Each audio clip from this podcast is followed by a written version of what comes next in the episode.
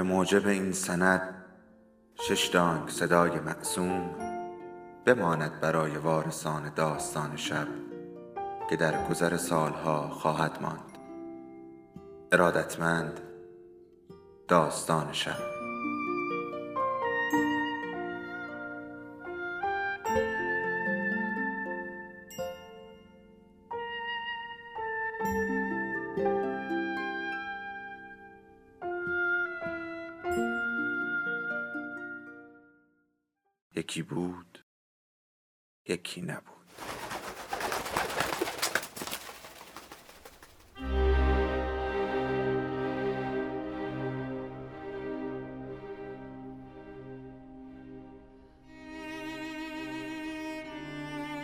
انسان در جستجوی معنا.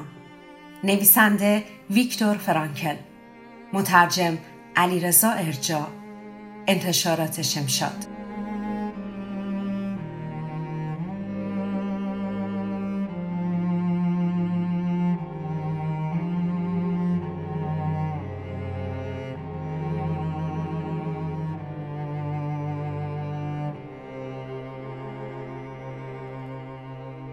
ادامه بخش دوم لوگوتراپی در مخلص کلام. معنای زندگی. تردید دارم که پزشکی بتواند به طور کلی به این سوال پاسخ دهد زیرا معنای زندگی از شخص به شخص از روز به روز و ساعت به ساعت تغییر می کند. چیزی که حائز اهمیت است معنای زندگی به طور کلی نیست بلکه معنای زندگی هر فرد در هر لحظه از زندگی است. برای بیان کلیتر این مبحث بهتر است آن را با این سوال که از یک قهرمان شطرنج پرسیده شده روشنتر کنم. بهترین حرکت مهره در بازی چیست؟ کاملا مشخص است که حرکت خوب یا بهترین حرکت بدون در نظر گرفتن شرایط بازی و شخصیت حریف معنایی ندارد. همین شرایط برای زندگی انسان هم صدق می کند. هیچ کس نباید به دنبال معنای مطلق در زندگی باشد. هر انسان در زندگی وظیفه و مأموریت ویژه‌ای دارد تا به هدفی که منتظر محقق شدن به دست اوست رسیدگی کند. نه خود فرد و نه زندگیش قابل جایگزینی نیستند. در نتیجه وظیفه هر فرد در زندگی همانند فرصتهایش خاص و منحصر به فرد هستند. از آنجایی که هر موقعیتی در زندگی چالشی جدید پیش پای انسان قرار می دهد پس باید سوال درباره معنای زندگی را به خود او برگردانیم.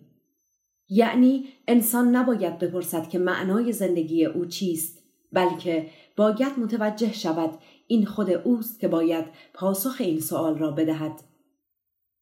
اگر بخواهم در یک جمله خلاصه کنم هر انسانی مورد پرسش زندگی قرار می گیرد و او با پاسخ به آن پرسش می تواند پاسخگوی زندگی خود باشد و تنها از راه مسئولیت پذیری است که می تواند به آن برسد. بدین ترتیب اساس و گوهر وجود انسان را در مسئولیت پذیری می داند. گوهر وجود تأکید بر روی مسئولیت پذیری از ضرورتهای لوگوتراپی است یعنی طوری زندگی کنید که گویا بار دومی است که به دنیا آمده اید و در حال ارتکاب خطاهای زندگی اولتان هستید. پس مراقب رفتارهایتان باشید. به نظر من هیچ چیز بهتر از این جمله پندآموز نمی‌تواند حس مسئولیت پذیری را در انسان بیدار کند. به طوری که ابتدا او را مجبور می کند تا تصور کند زمان حال گذشته است. و از طرفی گذشته را همچنان می توان تغییر داد و از نو ساخت. این قاعده از سوی او را با محدودیت های زندگی و از سوی دیگر با نهایت آنچه که او می تواند از خود و زندگیش بسازد آشنا می کند. لوگوتراپی تلاش می کند تا بیمار را از مسئولیتش آگاه سازد. از این رو این وظیفه را بر روی دوش او قرار می دهد که برای چه و چرا یا برای چه کسی و تا چه اندازه مسئول است. به همین دلیل است که یک لوگوتراپیست کمتر از یک روان درمانگر معیارهایش را به بیمار تحمیل می کند و هرگز به بیمار اجازه نمی دهد مسئولیت تصمیم گیری را بر دوش پزشک بیاندازد.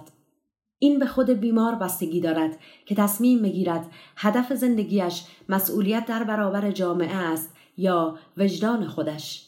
بیمارانی هم وجود دارند که نه تنها خود را مسئول انجام وظایف می دانند بلکه بر این باورند که این وظایف از سوی خداوند به آنها محول شده است لوگوتراپی نه درسی است که تدریس شود و نه موعظه‌ای که گفته شود و به همان میزان که از دلایل منطقی دوری می کند از پند و اندرز های اخلاقی هم دوری می کند. اگر بخواهم واضحتر توضیح دهم لوگوتراپیست همانند یک چشم پزشک است تا یک نقاش. نقاش قصد دارد از دنیا تصویری همان گونه که او می‌بیند به ما نشان دهد. اما یک چشم پزشک تلاش دارد دنیا را همان گونه که هست نشان دهد. وظیفه چشم پزشک یا لوگوتراپیست وسعت دادن به زمینه دید بیمار است تا توانایی دیدن معنا در زندگی برایش مهیا شود.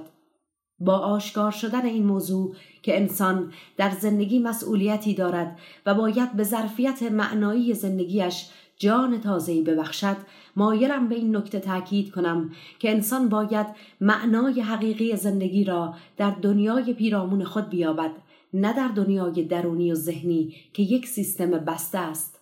من این مشخصه را خودشکوفایی وجود بشر مینامم و بیانگر این حقیقت است که انسان بودن یعنی هدف داشتن و هدایت شدن انسان هرچه بیشتر از خود فراموش کند و خودش را علتی برای خدمت و عشق ورزیدن به دیگران بداند بیشتر به انسانیت نزدیک می شود و خود واقعیش را در می یابد. خود واقعی را ساختن به هیچ وجه هدفی به دست آوردنی نیست زیرا هرچه انسان برای به دست آوردنش تلاش کند بیشتر از آن دور خواهد شد. به عبارت دیگر ساختن خود واقعی را می‌توان پیامد خودشکوفایی دانست. معنای زندگی مدام در حال تغییر است اما هرگز از وجود داشتن کنارگیری نمی کند. طبق لوگوتراپی معنای زندگی را به سه روش می‌توان کشف کرد. یک با انجام کاری سودمند. دو با تجربه کردن چیزی یا مواجه شدن با شخصی دیگر. سه. با رفتاری که در مقابل درد و رنج های اجتناب ناپذیر اتخاذ می کنیم.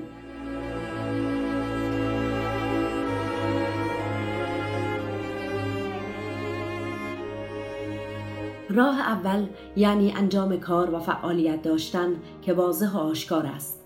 اما راه های دوم و سوم نیازمند توضیح بیشتر هستند. دومین راه یافتن معنا در زندگی تجربه کردن است. تجربه کردن چیزهایی مانند خوبی، صداقت و زیبایی که به وسیله برخورد با طبیعت یا لمس فرهنگ و شاید مواجهه با فردی به روشی خاص مانند عشق ورزیدن است. معنای عشق عشق تنها راه رسیدن به اعماق وجودی انسان است. هیچ کس نمی‌تواند بدون عشق از گوهر وجودی دیگران آگاهی یابد. انسان با عاشق بودن می‌تواند خصایص و ویژگی های منحصر به فرد معشوق را ببیند و حتی بیشتر. انسان عاشق ظرفیت وجودی خود و چیزهایی که هنوز در وجودش نهفتند و منتظر محقق شدن هستند را در میابد و به وسیله این عشق معشوق قادر است به عاشق توانایی شناخت کامل خودش را بدهد و به او بفهماند که چگونه انسانی می‌تواند باشد در لوگوتراپی عشق عاملی پدید زاد از قرایز جنسی نیست. عشق همانند میل جنسی پدیده بنیادی است. به طور طبیعی میل جنسی شکلی از عشق است. در حقیقت میل جنسی از آن جهت تندیس مقدسی از عشق است که حامل آن باشد. پس عشق آرزه جانبی میل جنسی نیست. بلکه میل جنسی راهی برای نشان دادن نهایت صمیمیت و وابستگی است که عشق نام دارد. راه سوم برای یافتن معنا در زندگی تحمل درد و رنج است. معنای رنج. باید این را در نظر بگیریم که در مواجهه با موقعیت دشوار یا حتی در مقابله با سرنوشتی که قدرت تغییر آن را نداریم هم می توان در زندگی معنا پیدا کرد. پس چیزی که اهمیت دارد این است که انسان به بهترین روش صبر و بردباری به خرج دهد تا بر غم غلبه کند و به پیروزی دست یابد و اوضاع نابسامانش را به دستاوردی ارزشمند تبدیل کند.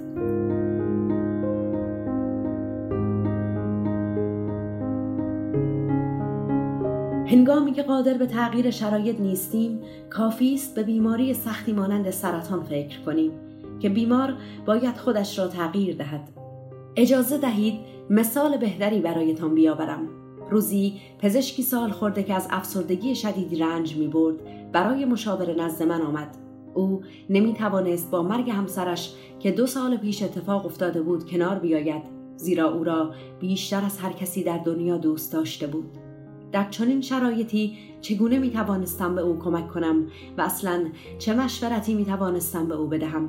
از گفتن هر گونه سخن بیهوده اجتناب کردم و در عوض سعی کردم او را با پرسشی آرام کنم. اگر شما زودتر از همسرتان از دنیا می رفتید و او زنده می ماند چه اتفاقی برایش می افتاد؟ پاسخ داد شرایط برای او بدتر از اینی می شد که من دارم. خدا می داند چقدر زجر می کشید پاسخ دادم می بینید دکتر چون این عذاب بزرگی از دوش او برداشته شده و شما به جایشان عذاب را متحمل شده اید و آن به قیمت زنده ماندن و عزاداری کردن برای او تمام شده است. او در جواب چیزی نگفت و فقط دستم را فشرد و رفت. هنگامی که درد و رنج معنا پیدا می کنند دیگر عذاب دهنده نیستند و مفهومی همانند فداکاری و گذشت پیدا خواهند کرد.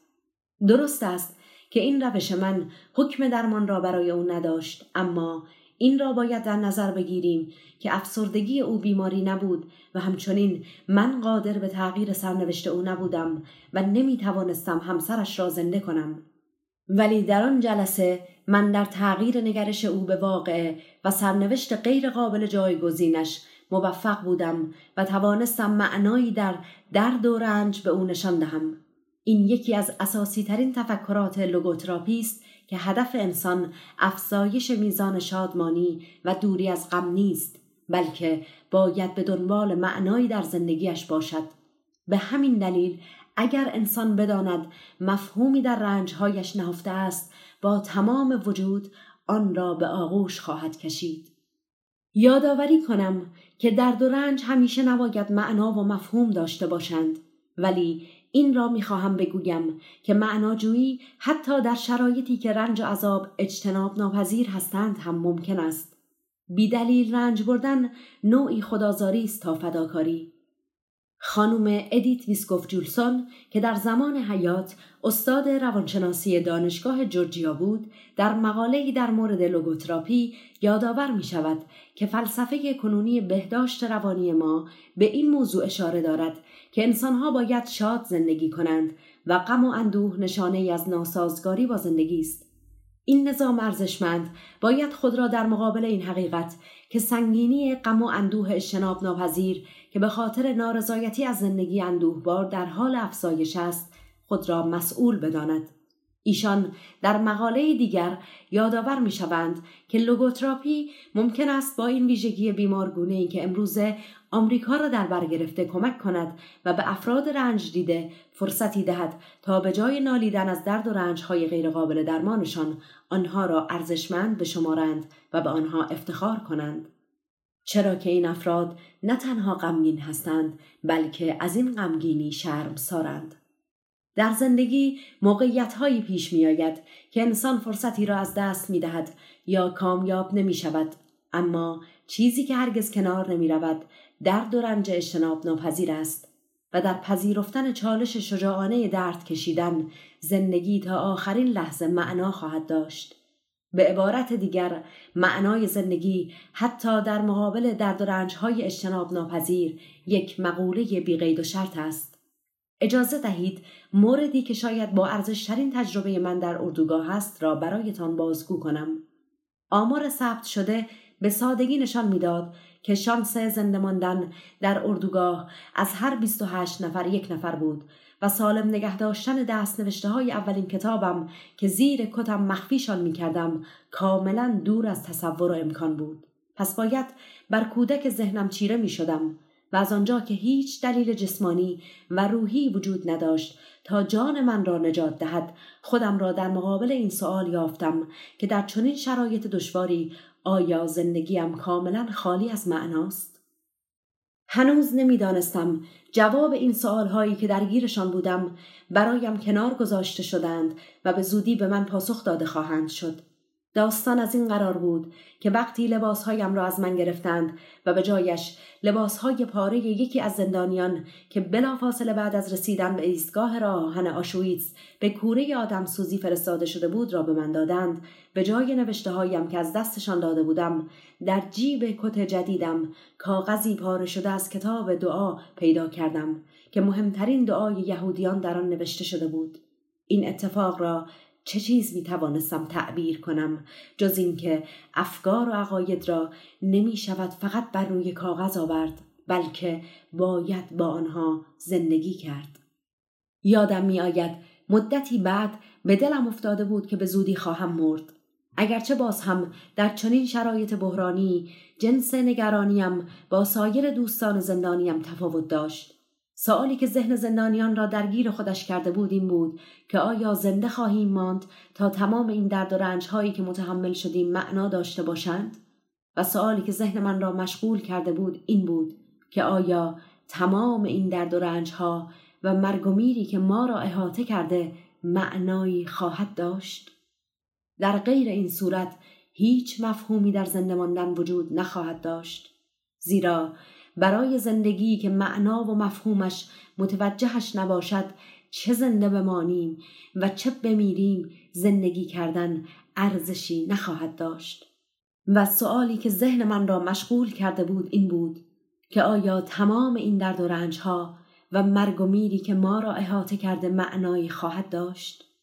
در غیر این صورت هیچ مفهومی در زنده ماندن وجود نخواهد داشت زیرا برای زندگی که معنا و مفهومی متوجهش نباشد چه زنده بمانیم و چه بمیریم زندگی کردن ارزش نخواهد داشت. مشکلات فرابالینی امروزه بیشتر از هر زمان دیگری یک روانپزشک با بیمارانی مواجه می شود که به جای مشکلات و علائم عصبی از مسائل انسانی رنج می‌برند. بعضی از افرادی که به روانپزشک مراجعه می کنند در چند روز گذشتشان حتما با یک کشیش یا یک فرد روحانی ملاقات داشتند و حالا دیگر تمایلی ندارند که تحت نظر افراد روحانی باشند و به جایش با این سوال به یک پزشک مراجعه می کنند معنای زندگی من چیست؟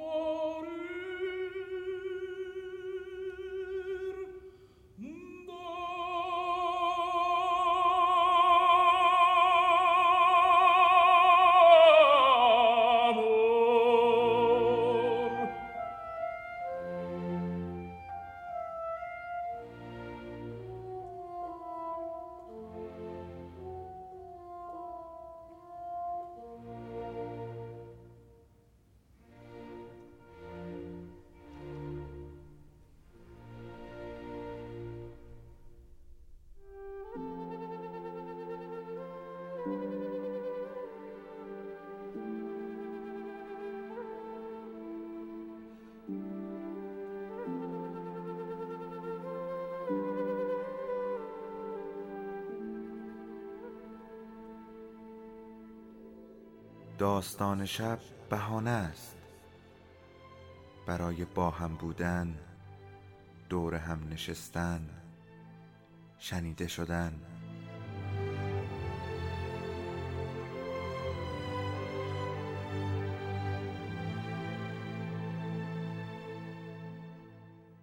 صدای افسانه ها رو میشنویم